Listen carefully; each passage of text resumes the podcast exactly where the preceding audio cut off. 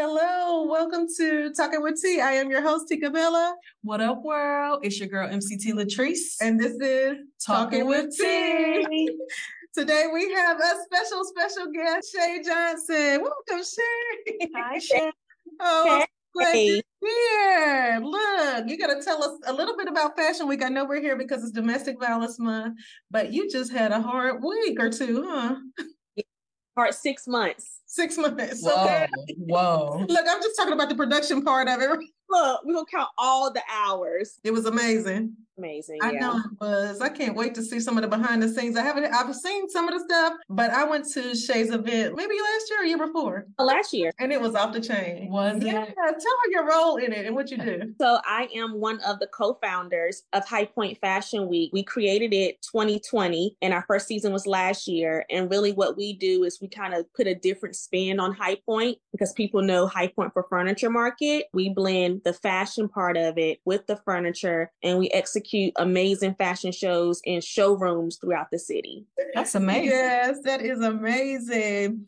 You're here with us because it is Domestic Violence Awareness Month, right? And Yes. you just recently wrote a book. What's the name of your book and a little bit about it? I am one of the seven co authors of My Walk Past Hell. And this book is actually featuring all domestic violence survivors from whatever stage of their life that they went through it. The book for me was very scary because I've never talked about my experience. I've always kind of shunned away from it for my own personal reasons. But when it was presented to me, I felt it was the right time because my story is a little unique. Not only was I a survivor of domestic violence, but I also was charged as a domestic violence offender. So, nevertheless, I survived. And so I wanted to share my story. Congratulations. I'm glad you survived, and I'm so happy that we're able to talk to you because some Mhm. people didn't make it out. Absolutely. That's so true. And two, like you said, people shun away from sharing it because I remember like when I went through it, which was many years ago, kind of like my teenage years up until young adulthood, Mhm. I was ashamed. I was ashamed. I remember going to work and having like scratches and stuff on my neck and back from fighting the night before. I would have black eyes sometimes. I remember one time one guy said something in regards to the scratches, like hee hee ha ha, you know, kind of making it like it was something that it wasn't. And I Mhm. just wanted to really crawl in a hole and not even have to deal. So I know how it is to not be so open to share. Absolutely. I mm-hmm. commend you for being so brave to share you your as well. story. I know, You as well. yeah. And you, I always say when you tell your story, you're setting the devil free. You know, you're loosening him because he can't hold you to that anymore. He'll try to use the embarrassment and shame and hurt and guilt and all that stuff against you. When you're using it to help somebody, shoot, God gets the glory. Absolutely. And I've been, you know, since this book has, well, it hasn't been released yet. It releases next month. But like with the pre sales and the promotion and the marketing, my offender, he's like, oh, I can't wait to hear. You know, I want to make sure you're telling the truth. I don't want to have to sue you. So it's like all of these things that are like, okay, you were prepared for this. It doesn't really sink in until now. And I'm like, did I really want to share this story? But I'm glad that I did. We're glad you did too. Yes, So glad, right? So, is that how you became an advocate, such an advocate for domestic violence because you went through it yourself? Absolutely. I think it was more so because I went through it myself. And at that time I was fearful. I didn't know who to tell. I couldn't tell my parents because they would have went crazy. I didn't really have a lot of girlfriends because it was during college. So I was still learning my way. And then I had a child by this person. So it was like, how is that possible? You all have a child together. Like he was the all American good guy. No one would ever believe me if I told them. So I kind of just kept it to myself. And then as I grew older and had children, I have daughters now. So I'm like, I never want my daughters to have to go through that and feel like that was what love is. I'm like, let me share my voice, share my story so that they, they know that you don't have to accept that as love because it's not love. Yeah. So, do you care to share like some of the stories you were sta- saying earlier that you ended up getting charged as Mhm. one of the persons? Do you mind sharing how that story went? Yeah, so he was, like I said, he was my high school sweetheart. Um, we started dating my senior year of high school. He was in college. I think I had my son my sophomore year of college. And so the incident was he had been hitting on me, like just the verbal abuse, all of that had been going on for a while. And so this one particular night, I was just like, okay, Shay, today is your day. If you don't do something, you're going to die. And so in my head, I had already said, it's going to be me or it's going to be him. And so he physically doing the things that he always do. He started out with a shove. Then when I tried to resist, he yanked me and then he choked me. And so instantly I'm like, this is it. I ended up stabbing him because again in my head i'm thinking he's still the father of my child. I don't want him to die. I took him to the hospital. And when i took him to the hospital they asked what happened and he told them that i assaulted him. They arrested me. My eye was black. My lip was bruised but they arrested me and they charged me with assault with a deadly weapon. So i have that charge and i've had it for about 17 years. Oh, wow. even though there were records saying that, you know, he had been physically abusive to me. I had a 50B. At that point, it didn't matter because I was the offender. What are some of the signs that you felt led up to that if you had to look back and say, you know what, I saw that coming or I should have saw that coming? I think the main thing was the verbal. You know, a lot of people don't talk about verbal abuse, but I think that's one of the first signs that you see. He will always say things like, Oh, you think you're pretty. Oh, nobody's going to want you. Oh, you think you're better than me. If I dump you, you have a baby together. Who's going to want you now? All of those little things that, you know, people like brush off, like, Oh, whatever, he's just talking, or the little small pats or slaps on the face or shoves where you're like, oh, it's a love tap. Those are all red flags. You shouldn't ignore those because it leads to the beating, it leads to the the choking, it leads to the physical aggression. So yeah, anything like that that you're like your gut is telling you something's not right, you should definitely take heed. When you were saying something about you got him care after you stabbed him, I can relate to that as well because I too had an incident where I was being choked and I thought I was going to die too. And my grandmother had bought me this porcelain duck set and I ended up being able to reach the duck. This is crazy, but cracked it over his head, and it was like blood just gushing down all over me because he was over me. You know, I was on the floor. And immediately I was like, oh my God, like in protection mode for him and what I had done to him, I immediately called the ambulance, you know. And luckily, though, he said he fell, you know, he didn't want me to get charged or anything with it. But I can understand what you're saying in regards to still wanting to help and care for them, even though they're the one hurting and abusing you. Where do you mm-hmm. think that comes from? I think that's just a womanly instinct. We're nurturers, right? And so we're naturally built to protect and nurture. And so for me, it was more so like, He's the father of my child. My child is here. I want him to grow up with his dad. So if that means me taking myself out of the picture, let me at least make sure that he's okay. And that's really all it was. How old were you when this happened around about? Has it been many years ago? I was a sophomore in college. So I was about 20 with all that happening to you, what does domestic violence awareness mean to you? For me personally, it's very personal for me because, like I said, I've been on both sides of the spectrum. I've been in a situation where I have been physically assaulted and demeaned and all of that. But I also have been on the criminal justice side where I know what it feels like to be wrongfully accused because I was. And mm-hmm. so I always tell people when it comes to domestic violence awareness, know your signs, know your resources, ask for help. Because if you don't, you can get yourself in a situation like me trying to protect myself on my own. I had to fight and go extra hard for me because I have this stigma on my record when that really wasn't the case. And so it's very important for people to know that there are people here to help you. You just have to ask for the help. What did that experience teach you about yourself? That I'm stronger than I knew I was. Um, because after that, you know, I was really, really hard on myself. I didn't really want to deal with people. I shut myself away from people. I was just like, I felt really, really bad for me because I'm like, I failed me because I've allowed myself to be in this situation but being in the process and picking myself back up and taking care of my child and being in another relationship that was healthy and going to school and graduating and getting my degree and getting my license despite of all of that it just showed me that i come from a line of strong women. And yes. so come on girl. okay.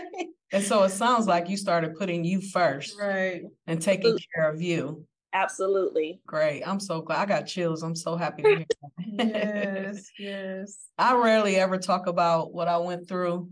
I went through it twice. Once mm-hmm. at 19 and then again about 26. Mm-hmm. And it was terrible. I remember the way that I, I just kept forgiving and forgiving because mm-hmm. he would always give me money. Mm-hmm. Say he was sorry with money. Mm-hmm. And I don't know why I thought that that was okay. And I mean, the fighting, the beatings were not just like anything normal. It was just like crucial to where he was so crazy. This guy was so crazy. I remember him hiding out in the apartments where I lived for two weeks to stalk me and watch my moves and came and found me one day and he broke my finger. He had me choked up to where I was like, I blacked out. He had me hostage in my apartment from day to night until finally we were both hungry and tired. Mm-hmm. Um, I said, Well, you know what? I'm hungry. You want to go get some pizza? And he was like, No, you can go. He said I could go. I was like, thinking, You must be stupid. I left. Needless to say, I called the police. But just to fast forward, because this isn't about me, it's about you and also just highlighting domestic violence. Well, after that day, I got away from him. He didn't stop trying to find me. To this day, he's in prison for murder. Oh, wow. He killed his child's mother. Oh my God. The child was eight years old at the time. And so when I think about and I hear these stories, I'm so grateful to be alive because with what happened and what he did to me, I could have been one of those people. Been, yeah. And so we could have all been one of those people because mm-hmm. one wrong move mm-hmm. and we wouldn't be sitting here. So it's such a blessing to advocate for people who have been through it and even for me to get that out right now i've i've never talked about this really with mm-hmm. anyone outside of exactly. my close circles i'm so proud of you for sharing that because yeah. it took a lot it, yeah. Yes yeah kudos to you for setting yourself free Okay. Yes. right here and now. Listen, you blink wrong. You look at me wrong. I, you know what? That's okay. That's me too. We don't have to talk again. Bye. Mm. And nobody's really even getting past it right now because I've I'm single. I've been single for like three and a half years. But mm. I'm loving me. I just started loving me three and a half years ago. And so being at this place in my life of love, I think that's what it when you get that self-love, mm-hmm it's nothing like it in the world. So I'm so selfish with me right now. Okay. I'm not even trying to date, but I know what anything opposite of love looks like. Yeah. And so because I love me now, right? Mm-hmm. So it's a blessing. I love awesome. that. And I know like some guys they kind of target you when you're younger. I think that it's important for young women like around the age that we were when it mm-hmm. happened to us, they know like the signs and that if it happens once, it definitely could happen again, you know, and to get out of there as soon as you can. Yes. And to realize that it's like you said, it's not love, you know, and sometimes we I seen it growing up in my household, you know. So I saw my mom go through it and I thought, well, if he hits on me, he must love me. That means he cares about me, you know. And that was just my mind state at the time. But mm-hmm. that's nothing like love, you know, and we really need to make sure that girls know that, and men, because men can get abused too. But yeah, I won't say any names, but I know a guy that's getting abused that I love mm-hmm. dearly. I just would not ever put him out there, but. Yeah, no, it's important. I think, like you said, Tanika, men need to know that it's not okay too, because women can be very aggressive now, especially this verbal. Like I said, it doesn't get talked about a lot, even mental, and so it's like mm-hmm. still abuse nonetheless. Abuse is abuse, and we're not standing for it. We're getting out of there. and just speaking of getting out, I read up on it and I saw that it's important to have a plan. What do you think the plan should look like in terms of getting away or even getting to a safe place when there's something going on in action? I mean, it depends because every situation is different. You like, no, for me, my situation was I thought I had to fight or flee. And so for someone else, you know, it might be them actually planning, you know, getting the credit cards, getting the important documents, getting extra clothes, putting them in your car. So I think you would have to know your situation. But the main thing, like you said, is to have a plan and also have an emergency contact. You know, mm-hmm. you're embarrassed. You don't want people to know what's going on. But if it can cost your life, there needs to be someone that you can call so they know what's going on. Yeah, because that's what I was going to ask. How important is it to have others on your side, advocates, somebody that you can talk to, somebody that you can confide in to help if possible. Very important. I think for me, I learned that hard because I didn't have anybody. Because, like I said, I was embarrassed. I didn't want to share with my family. I didn't want to share with the small friends that I had. So there was only one person that knew, and that was my aunt. And I told her because she was non judgmental and she was furious but nevertheless, she made sure that if I just had to get away because we live together, I can come stay with her. So it's important to have at least one. Right. I agree because I know like my best friend then and now, like she didn't even know that that was happening to me, you know. So I was really suffering in silence because, like you said, I didn't want the judgment. I didn't want, I was embarrassed, like I said before. But I do feel like had I let somebody know at the time, I could have got a sounding voice, you know, I could have got some encouragement, mm-hmm. anything, you know, I could have helped gotten a plan together or whatever. But I did it all by myself, just praying and trying to figure it out for myself to those who are listening, it's very important to have some support if you can get it. So proud of you. I know. And you, and you, look at us. Yes. Oh, that's how right? Yeah, and so, we would be here. I mean, yeah. it's, it's a blessing. My one support, you just never know who's going to be, right? My mm-hmm. friend lived around the corner and it was a guy friend. And he did like me at the time, but I just wasn't interested. I guess I liked the knuckleheads at the time. And he was a good guy. He was a mm-hmm. bail bondsman, and it just so happened he lived a block away. Mm-hmm. Baby, when I tell you, when I got out of that house, I drove around to his house so fast to tell him what was going on. He had the whole police squad at the house. So, I mean, he called up every friend that he knew that they had the place around it. So it just so happened and i was in the city alone no family hardly any friends but that one friend that i had and he came through at that time that i needed him so you just never know right. who it might be so you always want to treat people the way you want to be treated because although i didn't date him i was mm-hmm. still good to him and he was the one that came through in a clutch right yep it's important I don't know why this question just came to me, but what do you think would be some great advice for the abusers? Ooh. A lot of they're dealing with internal issues that they haven't healed from.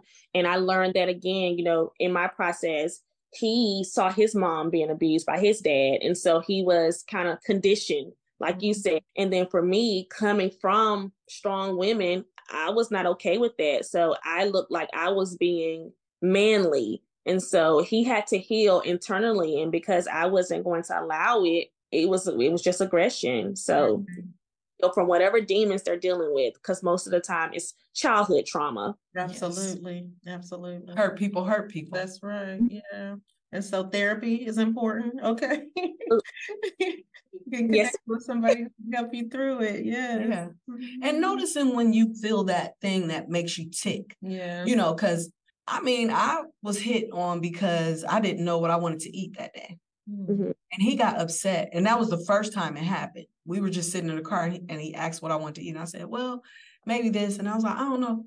And next thing I know, his legs were flying over on the other side, kicking me. And I'm like, because I didn't know what I wanted to eat. But I later found out he was on drugs as well.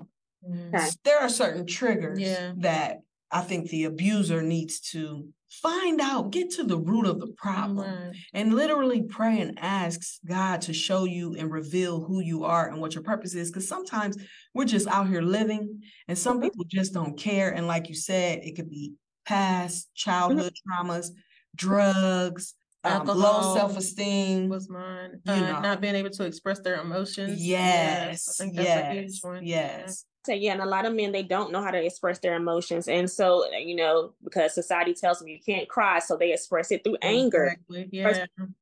so naturally where they may be sad they may hit because how else do i express myself i don't want you to think i'm a punk if i cry i'm telling my sons that it is okay to cry because it's like how do you expect a human being to carry so much trauma and the load of the world and the ways of the world and not be able to let that out somehow. And we're not Superman, we're not God. We can't handle all this stuff. So cry. It cleanses the soul. Like let it out. Yeah. Sure. Big on that with my son. You know, I tell him all the time, you you crying doesn't make you any less than a young man. Please get it out. I have to put on this armor. I want you to be able to be you. So yeah. I love that. Expressing themselves. Right. So and talking about your son, um, people with children, like you have any advice for them in terms of if they're in the situation and they have kids? I would say make sure that you shield your children away from it as much as possible. I did not do that. My son was young. He was really, really young when it was happening. But I feel like as he got older, I started to see certain things within him that made me think that he may have seen some things. So I would say if you can, try to shield your children from it as much as possible, but ultimately make sure that your children are safe and whatever that means for you. If that means you leaving them at a friend's house or a grandparent's house, don't allow them to be in that environment because kids are sponges and they soak it all up and then they go to school and they reenact what they see. And so we don't want to inflict more pain on the next generation. What do you think about resources for people who are going through that? Like, do you know of any resources that could be available to them out in the community? I know the main thing that I did once I started really advocating more for domestic violence is this domestic violence hotline. But now, because I am a therapist, therapy, of course, is always important. Your primary doctors, if you have people who may have been sexually assaulted, um, but there's so many resources locally that are free and confidential but the hotline is a good place to start. Where can we find you? Can you tell everybody where they can find you if they want to get your book, if yeah, they want to get some advice, whatever? I am really on all social media platforms, Shay Johnson. And I know that's like the most common name in the world. Facebook, I'm Shay Johnson. Instagram, I'm Shay Johnson, Mom Boss.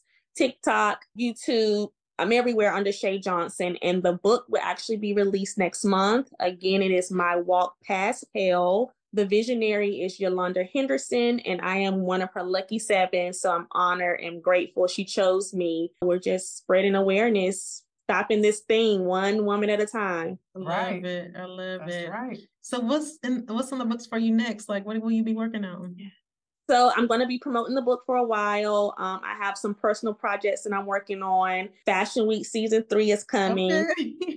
busy. I'm busy, but I'm busy. Yes, I love it. Okay, well, what time is it? It's time for affirmations. It's time for affirmations. It's time for affirmations. It's time for affirmations. I don't deserve hurt, pain, or fear. I am a conqueror. Love lives here. I don't deserve hurt, pain, or fear. I am a conqueror. Love lives here. I don't deserve hurt, pain, or fear. I am a conqueror. Love lives here. Terry, you are awesome. We appreciate you so much. Thank you, thank you, thank you. This has been Talking with T. I am your girl, Tika Bella. And it's your girl, MCT Latrice. And always remember, continue to fill your cup until it overflows. See you later. Peace.